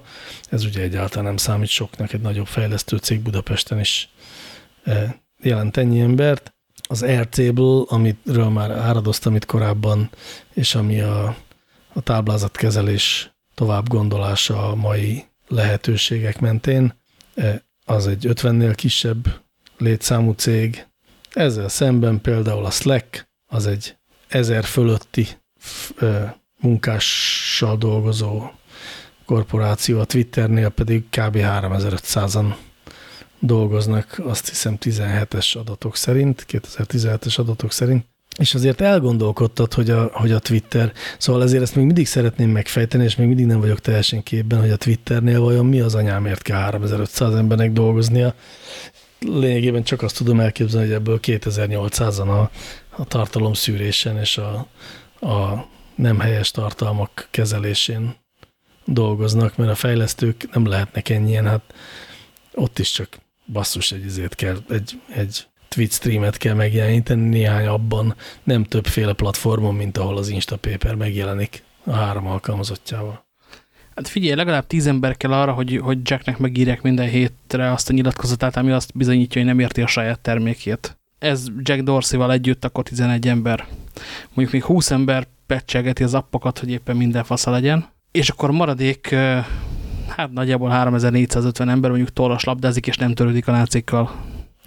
Igen, bennem is ez a kép él, de egyszerűen nem, nem vagyok elég eh, cinikus és eh, gonosz lelkű ahhoz, hogy ezt elhiggyem, ezt a képet, ennek valami más oka kell legyen, tehát más. Szerintem dolgoznak ezek az emberek, de tényleg nem tudom, hogy micsodát. Őrült kíváncsi lennék, hogy, hogy mihez kell 3500 ember a Twitternek. Lehet, ugye vannak ott azért, tudom én, ilyen más alkalmazások, ott van azért egy periszkóp, az is biztos egy nagy kódbázis sok fejlesztővel. Van néhány szélzesük, meg szélszupportosuk nyilván. Szélzesük is, Akinek igen. kávét kell főzni. Aztán találtam olyan oldalakat, ahol meg lehet nézni, hogy mennyire becsülik a egyes cégeknek a bevételét, még szóval, tehát ilyen, ilyen olyan cégregiszterek, amik arra alapulnak, hogy így meg lehet tippelgetni, a közönség megtippelheti, hogy körülbelül hányan dolgoznak ott, meg ki a CEO, meg mennyit keresnek és azért azt látom, hogy még mondjuk egy Trello-nak ilyen, mit tudom én, 7-8 millió dollár az éves árbevétele, addig a Twitternek 2 milliárd dollár az éves árbevétele. Tehát 2 milliárd dolláron már, már csak, mit tudom én, a, a finance részleg nek is rahat sok embernek kell dolgoznia, hogy könyveljen, hogy nem tudom, mindenféle trükkös módokon adóoptimalizáljon, különféle nemzeti irodákat nyisson, és a többi, és a többi. Szóval, hogy szerintem megvan a helye annak 3500 embernek, de nagyon szeretném tudni, hogy mi, és hogyha van a hallgatóink között olyan valaki, aki tudja, hogy mi a szervezeti felépítése mondjuk a Twitternek, hány ember dolgozik micsodán, meg milyen részlegek vannak, az iszonyú klassz lenne, ha meg tudná osztani velünk. Biztos nem csak én vagyok rá kíváncsi. És csak, bocsánat, még egy adat, mielőtt tovább mennénk, hogy a Slack néztem még meg, ahol ugyan egyértelmű adatot nem találtam, pár éve még csak olyan 4-500-an voltak, de most több forrás is azt mondja, hogy idén már ezer fölött. A LinkedIn-en azt mondják magukról, hogy 1000 és 5000 fő közötti vállalkozás ők. Egyébként van még egy kategória, amiről nem beszéltünk, ami azért érdekes, mert a 4 nének volt egy, egy hosszú TLDR cikke, ők nem a Twitterről, hanem a Facebookról, de szinte mindegy, mert ilyen szempontból egy kutya a két cég. Politikai kapcsolattartás. Na például igen, ez biztos, hogy a Twitternél egy jelentős tétel, a Trello-nál meg egyáltalán nem érdekes. Igen. Hát igen, ezért is néztem egyrészt olyan ö, alkalmazásokat, amik kifejezetten valamilyen B2B típusú szervezeti működést könnyítő dolgok, és mik azok, amik tartalommal és kommunikációval foglalkoznak, de nem véletlenül a Slack és a Twitter sokkal több ember itt jelentkeznék, hogy a tartalom és a kommunikációs szó, szavakat használtad. Tartalommal nyilván egyik sem foglalkozik, kézzel, lábbal, csákányjal tiltakoznának ezzel ellen mind a ketten. Hiszen ha azt mondanánk, hogy tartalommal foglalkoznak, akkor annak ö, kínos és a bevételekbe harapó következményei lennének. Például vonatkozna rájuk a magyar ö, reklámadó. Nem erre gondoltam, hanem arra, hogy komolyan kéne venniük mondjuk a moderálást. Igen, igen, igen. Jó, igen. Na, ha valaki tudja, hogy hol mennyien és miért annyian dolgoznak, akkor ossza meg velünk, nagyon kíváncsi vagyok. Elnemen szép lassan kifutunk az időnkből. Úgyhogy én gyorsan ki is húztam Elon Muskot az adásnap blogból. Jól tetted, nem olyan fontos. Senkinek nem lesz attól jobb, hogy Elon Muskról beszélünk. Igen. Nekik különösen nem. Igen, igen, igen. Hát nem tudom, én esetleg el tudnám engedni a lehallgat-e minket a telefonunk kérdést is, mert azon sokat bekengenénk, és olyan sokat szoktunk máskor is erről beszélni. Szerintem ezen gyorsan végig tudunk szaladni. Na jó, próbáljuk meg. Mármint, hogy szerinted lehallgat minket a telefonunk? Szerintem nem. Szerintem se. Na jó van. Erről olvastunk egy jó cikket a Kubiton, ami hosszan és alaposan végigveszi, hogy ugyan lehallgathatna, de egyrészt túl sok erőforrás lenne, másrészt annyi más mód van, hogy iszonyú pontos profilokat építsenek rólunk, hogy erre nincsen szükség, hogy ezt a megoldást alkalmazzák, szóval nem, nem hallgat le a telefonunk valószínűleg, de nem is kell, így is pontosan tudják, hogy mi fog sort akarunk vásárolni. Igen, igen, igen, igen. Tehát, ha valaki azt, azt utálja, vagy attól parázik, hogy lehallgatja a telefonját, telefonja őt, akkor ezt csomagolja be egy kis zacskóba, dobja ki, dobja le a szeméttel, utálja a megfigyelési kapitalizmust. Azért remek szó, söröket lehet vitatkozni arról, hogy pontosan mi tartozik alája. Órákat lehet arról vitatkozni, hogy most jó-e az nekünk, vagy sem, hogy personalizált reklámokat kapunk az interneten, vagy sem. Érdemes -e egyáltalán ezeket a reklámokat idomítani, és kialakítani egy olyan, olyan personát az adott szolgáltás felé, ami bizonyos típusú tartalmakat szeret, és legalább szórakoztok a kiosztott reklámokon, vagy elhinni azt, hogy jó az, hogyha az Amazon tudja, hogy mikor kell pelenkát vásárolni. Ezek tök valid dolgok. Ezekkel nagyon sokat fogunk még foglalkozni a következő években. Így van, de speciál attól nem kell tartanunk, hogy rögzíti a hangunkat a telefonunk, és azt tovább küldi elemzésre a központba. Minek is tenné, mikor mm, ezer sokkal egyszerűbben elemezhető nyomot hagyunk magunk után. Például írunk egy csomót, levelezünk, eh, lájkolunk, más emberekkel tartunk kapcsolatot. Az egyébként tetszett ebben a cikkben, mármint, hogy nem, tehát a, tetszett a, az, hogy megtanultam, hogy például olyat is lehet csinálni. Miért is ne lehetne, csak nem gondoltam rá eddig, hogy nem csak az én felhasználói viselkedésemet figyelik, hanem a velem kapcsolatban levők, mármint hogy fizikai, földrajzi közelségben levők viselkedését. Tehát, hogyha van egy másik telefon, ami gyakran van az én GPS koordinátaim közelében, és egyébként az bizonyos módon viselkedik, az valószínűsíti, hogy ezt az embert én ismerem, vagy esetleg a párom, vagy esetleg a főnököm, és ebből következően közös témáink is vannak, és ebből az ő témáiból, és ebből a földrajzi kapcsolatból levezeti az, hogy nekem is ajánlhat valami olyasmit, ami ebből a kapcsolatból logikusan következik. Ez egyébként ezt én zseniálisnak tartom, és nagyon izgalmasnak is, de bárkit, aki ettől hideglelést kap, azt is készséggel megértek. Zárójel, zárójele, arról minden évben egészen jó tanulmányok jelennek meg, tehát érdemes legalább fél szemmel rá ránézni, hogy azok az adatbázisok, amik azt mondják magukról, hogy ezek anonimizáltak, nem lehet közvetlenül hozzánk kötni, azok két-három másik adatbázis összefésülésével valójában mennyire lézerpontos célzást tesznek lehetővé. Így van. No hát ennyi, ezt szerintem egészen gyorsan letudtuk. Marad még a... Két nagyon jó és végre vidám dolog. Cuki kis projektek, igen. igen. Például mit keres a fű a sörben? Igen, hát hogyha az, az a fű, az a, az a marihuána, akkor ugye Amerikában, ahol legalizálták, ott, ott egészen könnyedén lehet most előállítani olyan termékeket, amibe a, a fűnek a hatóanyagait keverik bele, és eddig is voltak már mindenféle kozmetikai készítmények, amik kannabiszt tartalmaztak. Most a helyneken jött elő egy hát lényegében egy marihuánás sörrel, pontosabban egy olyan sörös dobozban levő üdítő, vagy, vagy ilyen, hát igen, ilyen szénsavas itallal, amiben az egyik verziójában 10 mg THC, a másikban 5 mg THC és 5 mg cannabioldid, vagy hogy kell ezt mondani, szóval ez a cannabisolaj nevű cucc található. Az előbb... Ami nem is drog, ha jól emlékszem. Hát igen, úgy van, hogy az előbbi, tehát a THC az a pszichoaktív cucc, az csinálja a, a vicces részét a, a fű élményének, a, a másik pedig a gyógyhatású, nyugtató, meg egyébként a gyógyításban is használt e, elem, és akkor mind a kettőfélevel lehet e, venni ezt az italt. E, két dolgot tartok említésre méltónak, az egyik praktikusan, ez egy olyan sörös doboz, pontosabban hát üdítős doboz, ami végre visszazárható, tehát van rajta egy olyan e, nyitó, ami nem örökre nyit, hanem, hanem egy visszazárható ügyes kis mechanikus megoldás tartalmaz. A másik pedig ennél sokkal érdekesebb, hogy, e, hogy ez a dolog miért is fontos, vagy miért is a biznisz rovatban kell róla beszélni, mert hogy a, a söripar az eléggé vergődik az Egyesült Államokban, bár szerintem a világon mindenhol talán, kivéve talán nálunk, amennyiben túl sok lett a versenytársa, lett egy borkultúra, ami szárnyalt, ehhez elég lassan ér el a kézműves sörkultúrája, a tömegsörözés az e, olyan versenytársakba botlott, mint a softdrinkek, mint a, tudom én mi is, ez a mondjuk ilyen dobozos, meg üveges mohító és barátai.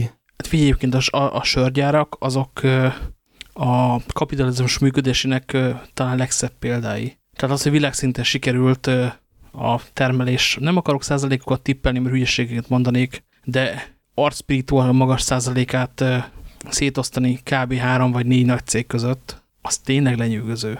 És ezek összeköltöztek, egyesültek, megvették egymást, stb. És most tényleg van három-négy cégünk, és ennyi. Így nehéz piacot csinálni.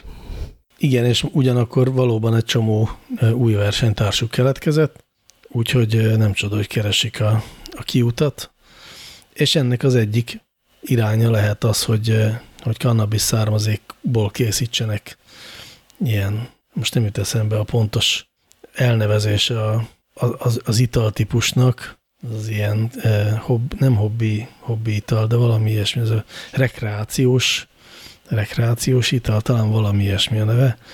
A lényeg, hogy eh, egyébként milyen jó ötlet, valami jó ízű cucc, amiben van egy pszichoaktív anyag, ami ugye az alkoholban is van, de szemben azzal ez nem okoz másnaposságot, meg még eh, jótékony hatásai is vannak. Természetesen ez is eh, okozhat függőséget, bár amennyire én tudom, minden kutatás azt mondja, hogy az alkohol egy több nagyságrendel, hogy mondják ezt, amikor függőséget okozó Addiktívabb. Így van, ezt a szót kerestem, köszönöm szépen, szóval az, az alkohol egy több nagyságrendel addiktívabb cucc, mint a THC. Na mindegy, de ezt mm, természetesen mi nálunk soha az életben nem fogják legalizálni nagyon helyesen, miközben a pálinka főzést meg támogatják. Ezzel is nagyon egyetértek. Azért ettől teljesen függetlenül már a pálinka főzéstől. Ha valakit mélyebben érdekel az orvosi kannabisznak a hazai helyzete, az pont jókor kap észbe, mert uh, idén szeptember 8 és 9-én lesz a Cannabikum nevű Magyar Orvosi Cannabis konferencia, amiben az orvosi ne ijesszen el senkit. Ez egy, azt hiszem, hogy vagy 6 vagy 8 ezer forintos belépővel működő konferencia, és a programpontok között uh, olyanok vannak, mint Alzheimer-kor, demencia, autizmus, pszichiátriai betegségek, rákkutatás. Tehát egy egészen komoly tudományos konferenciának tűnik, és kannabiszolaj használatról. Éppen csak végigfutottam a programot, az előadókat, piszak érdekes. Még az is elképzelhető, hogy nem küldenek rájuk rohamrendőröket. Azért ebben el legyünk teljesen biztosak, de minden esetre Amerika pillanatnyilag, ha bár szintén pillanatnyilag a konzervatív értékek mentén kötelezi el magát. Azt úgy tűnik, hogy mégiscsak felismerték, hogy a, hogy a cannabis az egyfelől egy kevésbé veszélyes anyag, mint az alkohol, másfelől a, a tiltásnál és a kriminaliz, kriminalizálásnál talán jobb irány, hogyha megpróbálunk belőle pénzt csinálni, és az államnak is bevétel természetesen ebből. De nem erről akarunk beszélni, tehát nem a, nem a jelenleg illegális drogoknak a népszerűsítése zajlik most éppen, pusztán csak arról van szó, hogy Amerikában a helyneken marihuánás sört gyárt. Sör nélkül természetesen. Mm, ami egy kicsit szomorúvá teszi a dolgot, hogy még csak sör sincsen benne. De ettől biztos nem olyan szar keserű, mint a sör, amit nekünk folyton inni kell. Ó, Istenem, hogyha egy, hogy olyan sört innék egyszer, mint az első söröm volt, amit még olyan istenesen keserűnek éreztem. Most már komázdad, mi? Igen, igen, és azokban az években volt, amikor a borsodi tévedésben jó sört főzött, hogy három évig. De aztán gyorsan megoptimalizálták Felelősöket gyorsan kirúgták, és... Igen, igen, igen, egész bölcsön lógtak a söripari szaktanácsadók az én lámpaoszlopokról. Na de, a másik dolog, amit viszont találtál, az egyszerűen én imádom. Én ezt még mindig nem tudom hová tenni egy kicsit, de cukinak cuki. Attól bele fog állni a földben nagyon csúnyán. Igen, szerintem is. Slowly-nak hívják az appot, kedves hallgatók. és arra jó, hogy az ember találjon levelező társakat. Regisztrálsz, összeköt valakivel, és lehet leveleket küldeni. Regisztrálsz, mármint, hogy megadod az érdeklődési köreidet, hobbiaidat, és különös vágyadat arra, hogy bizonyos témákról értekezzél, és ezután köt össze olyanokkal, akikkel valamiféle hasonlóságot mutatsz, de azért köt titeket össze, hogy leveleket írhassatok egymásnak, amolyan pen-friend módra, mint a én időmben, amikor én voltam iskolás, és még a, a Kalabok magazinra lényegében kötelező volt előfizetni, amiben mindig volt egy oldal, ahol e, szovjet kisdiákoknak a posta címe volt, akikkel lehetett levelezni. És volt kis szovjet barátod? Nem volt, mert valahogy soha nem tanítottak meg rendesen oroszul, amit azóta is bánok. De mert volt a kalabokban középen egy e, kislemez, a kislemez, tehát kék színű műanyagból, kék színű igen. hajlítható műanyagból, így van, és e, azt viszont mindig meghallgattam. Gyermekkoromban több olyat játszottam szét. Igen. Na jó, szóval, hogy, hogy ez már akkor is divat volt, meg egyébként az ifjúsági magazinban is abszolút hirdették magukat emberek, akik penfrendek akartak lenni. Na ennek a, a modernizált változatát csinálta meg a Slowly. Egyszerre csak egy levelet küldhetsz, tehát nem lehet csetelni ezekkel az emberekkel, levélváltásokra van a dolog kiegyezve, és nem mellesleg tök jó dizájn, egy ilyen eredeti, átgondolt, szép, letisztult, rajzolt dizájnja van az apnak, imádom. Komolyan kedvet kaptam, hogy regisztráljak. Azt hiszem, arról még nem beszéltem adásban, hogy nekem van most, mostanában az elmúlt fél évben régi internet élményem. Megint lelassult a szolgáltatás? Vagy mi van? Nem, nem, nem, jófajta régi internet élmény. Van egy haverom, akivel időnként váltottunk leveleket. Elkezdtem követni a hírlevelét, aztán elkezdtünk beszélgetni, stb., hogy ez megy az interneten. Egy ex-egyiptomi aktivista, most inkább Amerikában el is képregényművész, hm.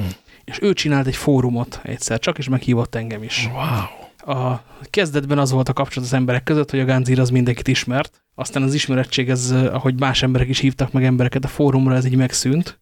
Viszont van egy olyan fórumunk most kb. 50 emberrel, vadul eltérő hátterekkel, mindenki rendkívül udvarias, a másikkal arról beszélünk, hogy ki mit olvasott, mitől féle jövőben, milyen zenét hallgat, hogyan kell zenét hallgatni, milyen laptopot érdemes vásárolni, hogyha az ember a kreatív iparban dolgozik, és nem akar laptopot vásárolni a következő négy évben utána, rohadt jó. Olyan ahogy, a, ahogy a, a fórumok kinéztek a trollkodás kitalálása előtt. Volt már egyet, nem értés, sikerült kezelni. Úristen. Hát, mintha nem is lenne ilyen. Őrület. Ez jól hangzik. Totál szeretem. Ö, rendkívül drága élmény, mert 3 4 5 6 7 könyvet már rendeltem meg, csak azért, mert olyan emberek ajánlották, akiket fél éve ismerek, de a korábbi olvasmányok alapján úgy tűnt, hogy, hogy érdemes rájuk hallgatni. Van egy science fiction szerző, majd átküldöm a csávónak a nevét, aki a két kis regényét is szóba hoz. Ezeket is ő írta egyébként, ha valakit érdekel, akkor nézzen rájuk, de ő nem mondana semmit. Elolvastam, piszok jó, várom a harmadik részt. Az olvasásról jutott eszembe, hogy ez szolgálati közleménynek látszó megjegyzést tegyek, amennyiben, és ezt nekem kell mondani, kell, ezt nem mondhatja, de kedves hallgatók, tudjatok róla, hogy a Hármas Könyvelés című könyves podcast, ami az én egyik kedvencem, és a három hoztja közül az egyik az maga kelt. Szóval ez újraindult az elmúlt időszakban, és ezért megint lehet hallgatni. Úgyhogy el ne feledkezzetek rá feliratkozni, mert alapvetően három egymástól alapvonalaiban, mintha eltérőnek mondhatnánk, irodalmi ízlést jelenít meg. A három tag közül az egyik az alapvetően ilyen non-fiction, szeret olvasni self-helpet, meg kémregényeket, a másik az elsősorban skifit, fantasy ilyesmit, a harmadik pedig magyar és külföldi szépirodalmat, esetleg egy-egy skifivel színesítve. Szóval, hogy három különböző ízdrés, egy csomó nagyon érdekes könyvnek az ajánlása, ki ne hagyjátok. Semmiképpen nem dicsérném magunkat, bár rendkívül jók vagyunk. Azt higgyétek el, hogy volt olyan könyv, ami mindhármunknak tetszett.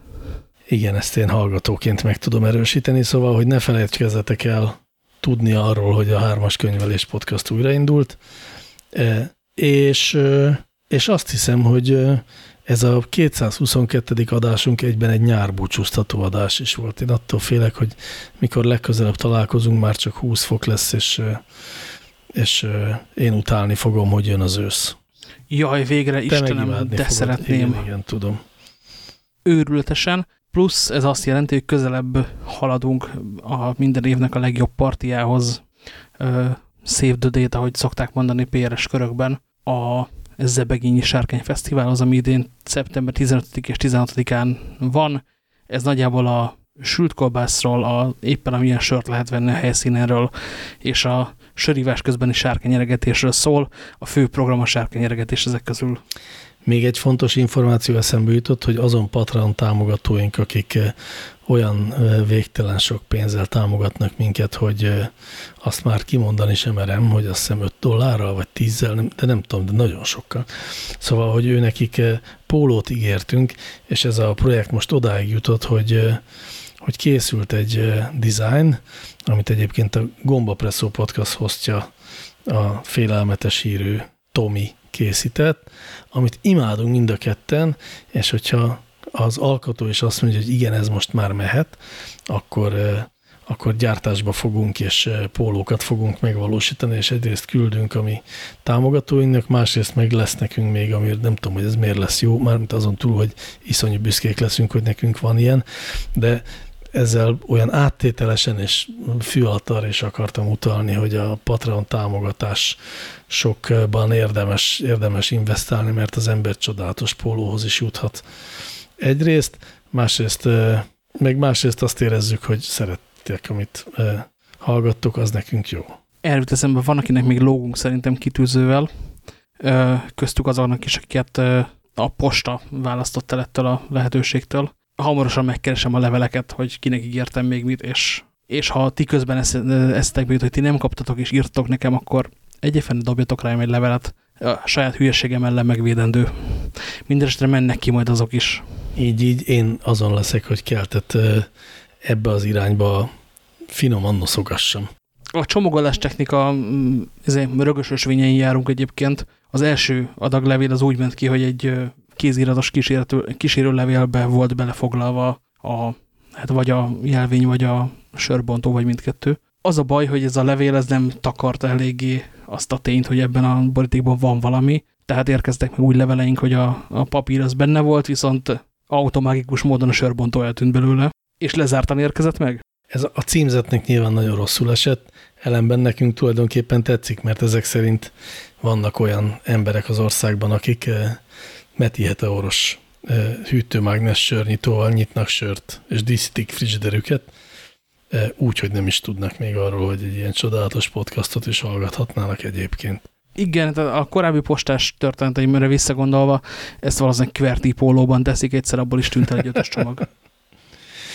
Na így, kedves hallgatók, írjatok nekünk az infokukacmetiheteor.hu címen, amit újra rendbe tettünk, és megint tök jól működik ott vagyunk a Facebookon, ott vagyunk a metihetor.hu weboldalon. Az iTunes-on szívesen fogadjuk az értékeléseket, és iratkozzatok fel a csatornánkra, ezt csak azért mondom, mert minden vlogger is el szokta mondani nekünk, ugyan nincsen csatornánk, de ha lenne, ugye feliratkoznátok. Még egy kérésem van, addig megkeresem a print screen gombot a billentyűzetemben, ami még német nyelvű, ez nem segít abban, hogy meglegyen. De hogyha megtennéd azt, hogy közben a, a kamerádnak a felső sarkába mutatsz, mint iratkozzatok fel a csatornánkra. Megcsináltam. Nem jó? Kilóg a kezed a vizéből. Mutatok. Ez jó. Mutatok. Köszönöm szépen, megvan. Nyomjatok egy lájkot. Köszönjük. Tök jó, hogy meghallgattatok. Legközelebb fordítva lesz, mi hallgatunk meg titeket. Vagy mit tudom én, valamit majd csak kitalálunk, addig pedig szevasztok. Úgy emberleg, mint szakmailag. Sziasztok!